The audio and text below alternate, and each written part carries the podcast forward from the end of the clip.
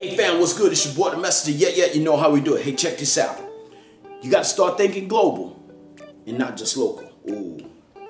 Understand this. You have a product, and that product is you.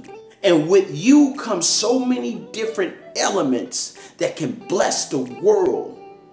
But you're only thinking around your block. Ooh. You're only thinking just in your community. You're only thinking just in your hood, in your town. But let me tell you something. What God gives us is meant to be global. Yes, we have to start in our local place. But God is always looking to expand us. Ooh. Take the reins off your mind. Take the barriers off your mind. Take the borders down. It starts in the mind. It starts with believing.